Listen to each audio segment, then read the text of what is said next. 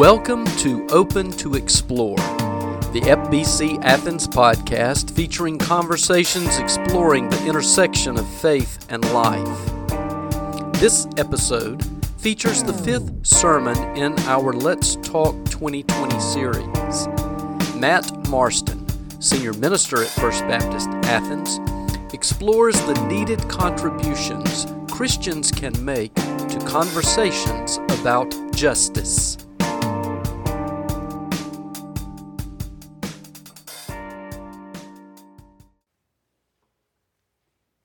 Glad to be here with you for the fifth week of Let's Talk. I remember the first time uh, this congregation did this talking to Paul. I Thought it was an exciting idea, and I'm kind of s- sorry for, you probably noticed it already, a terrible sermon title. Did you notice how bad this thing was? Everyone else's has been so kind of pithy and, and, and really nice. And Frank tried to be supportive when I told him this is what I was going to do. He said, Oh, well, that'll be okay. I hope this is the, these next two weeks are the worst sermon titles that I'll have, okay? But there's a point here because everybody cares about justice. Everyone. Have you been around little kids lately? How quickly can an argument erupt over anything? And even at the smallest, the youngest of ages, human beings, we can rationalize our position and demonize others, right?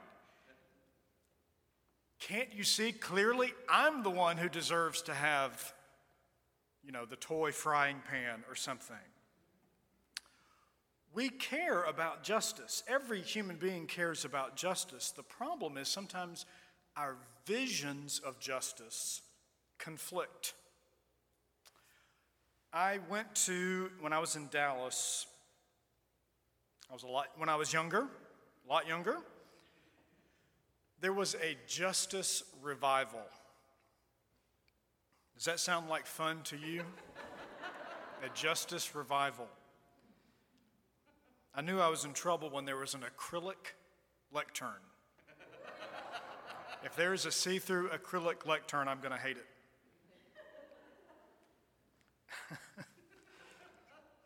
We've had them at CBF before, too. I hope Paul can do something about that eventually. There's nothing, ugh.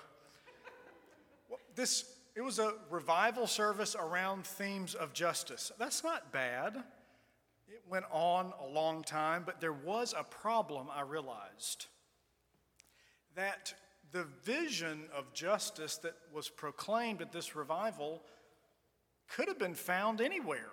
There was nothing particularly uh, theological or Christian about it. And, and this was huge for me to notice because I am as prone to this as anyone, it, the whole event was full of self congratulation. Look at me and what I have done. I'm in recovery from constant self congratulations. I think, though, that our current situation could use a Christian witness for justice. Because we are, in our, you don't, you don't need me to tell you this, polarized. Are you sick of hearing that? It's true, though. We are so polarized in our country, and people's ideas of justice are so entrenched. Everyone thinks that they, that they and their side is fighting on behalf of the weak and the poor, or somebody who needs their help. Everyone does. And if we just talk about justice more loudly, it's not very effective. And in times of polarization, we think the solution is getting rid of the other side. We've been in a terrible situation uh, these last, I'd say decades probably, where uh, each political side, each political party, just imagines that the other side is going to disappear the next election cycle. And guess what happens? They reappear. And also, did you know every action creates an equal and opposite reaction? So everything we say, everything you say one day is going to come back from the other side eventually, and we act surprised. And you probably don't know this, maybe you do. If you do, don't tell me now, but tell me at some point. The, the name Rene Girard, who was a French anthropologist who was converted to Christianity through his studies, he is, I think, exactly right about this that by nature, human beings will constantly tend to form rivalries. When we don't know what else to do, we find a common enemy with our neighbor. We will always look to create conflict. And this actually hurts the cause of justice because we don't work together. We will actually, polarization should not surprise us. It's kind of natural and inevitable unless something else happens it's so crucial because I think um, I was talking to a friend, who's a very kind of activist person, who said, Matt, I am so tired of working with people and listening to other people. At this point, I just want to outnumber them.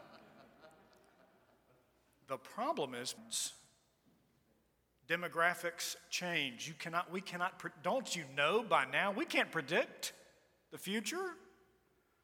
Things are slippery.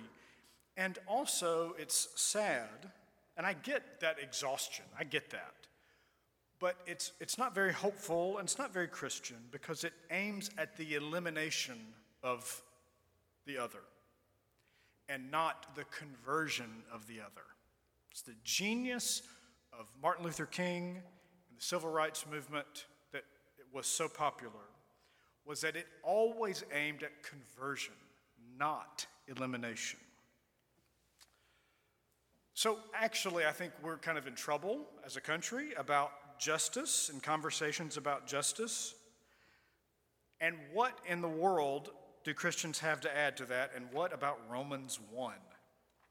Amos, you probably figured that would make sense with justice, but Romans 1 is strange. Usually we would go to a prophet text or to the Gospels. Well, there's a new book that just came out written by a Canadian Baptist, Douglas Harink. It's a wonderful book uh, that is called Resurrecting Justice, and it's kind of a commentary on the book of Romans. And in that book, Harink says that Romans can be understood as a book about justice. Now, that may not sound as surprising to you as it did me, but I was intrigued, and so I've read enough of it to preach this sermon. I got out of the first chapter, so I know a little more what I was talking about. You notice uh, that Anna read verse 17 for, the, for in it, in the gospel, the righteousness of God is revealed through faith for faith. As it is written, the one who is righteous will live by faith. Harink says, I won't go into the Greek because I don't know it that well, but, but I know enough to know that we use two English words to translate one Greek word. We use justice and righteousness for the same word and it goes back and forth in Romans. It's one of the reasons why, if you've ever tried to understand Romans, it can be a challenge.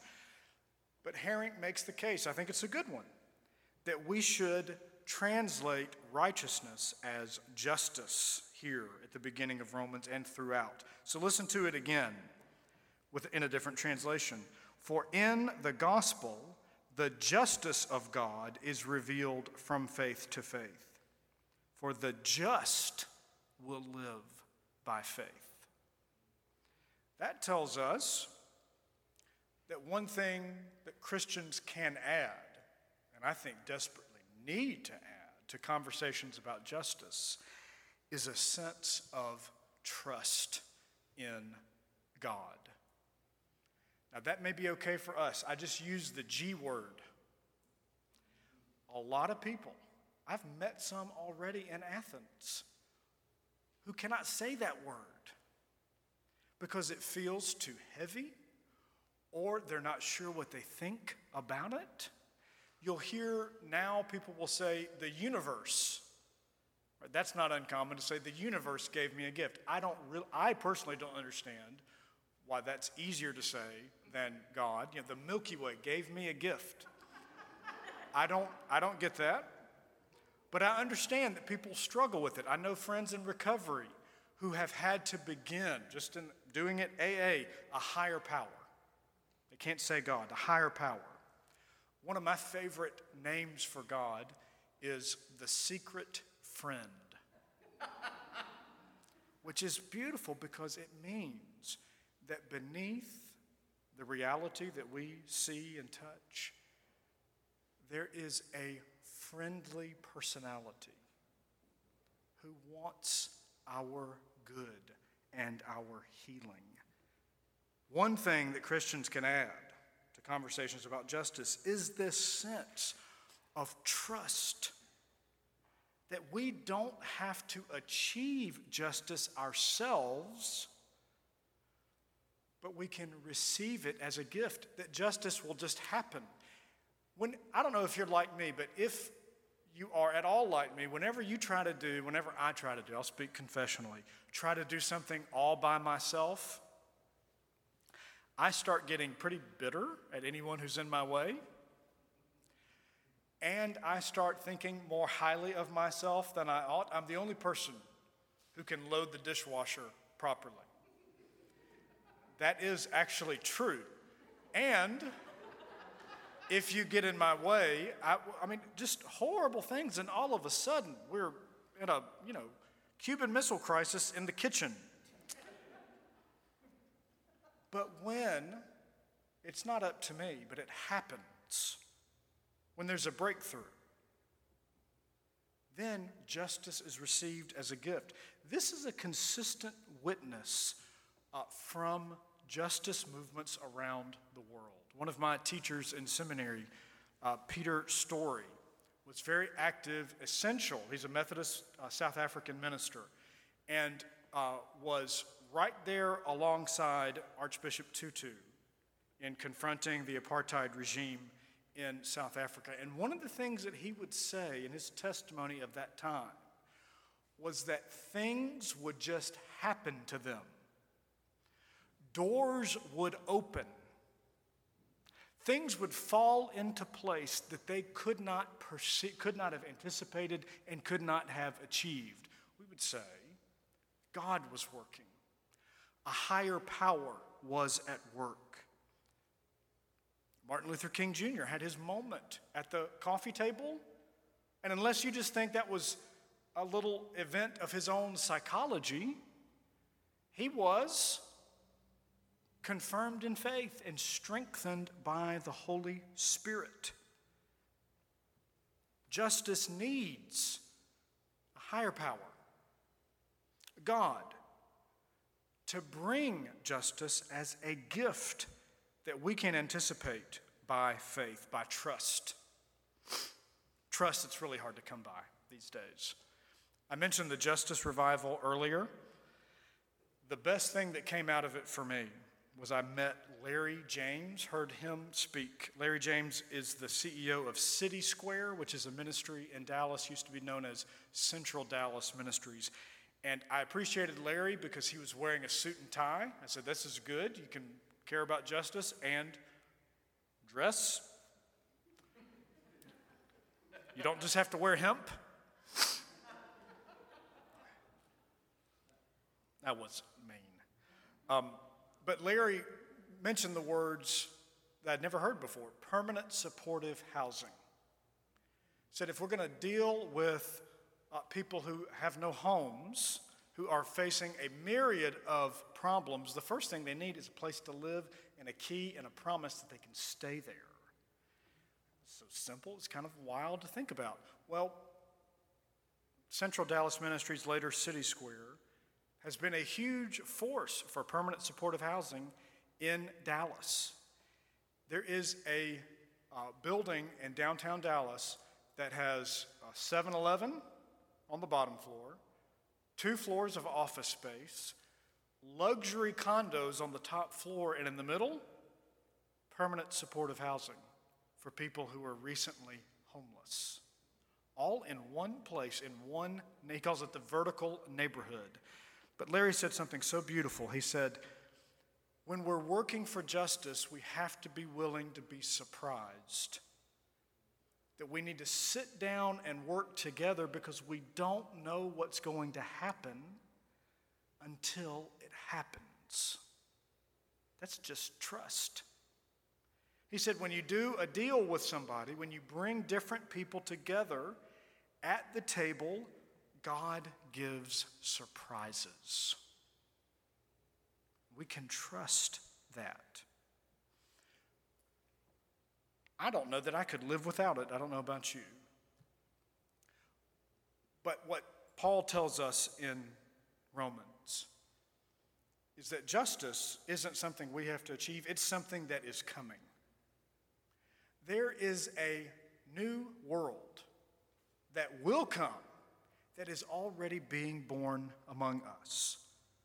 The kingdom of God, heaven, whatever you can want to call it. But there is a reality that God is bringing in, where, in which love will look like Jesus, where we will give sacrificially and it will be our joy where there will be no homeless, there'll be no hungry, there'll be no hopeless, there'll be no lonely, where everyone will be able to sit down together and feast at the riches of God's table, to receive everything as grace, everything as gift. That world is not something that we have to achieve. It's on its way, no matter what happens November 3rd. It's a reality that is actually more real than this one we're in right now. The kingdom of God is on its way. We can rest in that, trust in that, and we can share that trust with others as a gift. Because people need it, they're hungry for it, and it is something that we Christians can add to conversations about justice.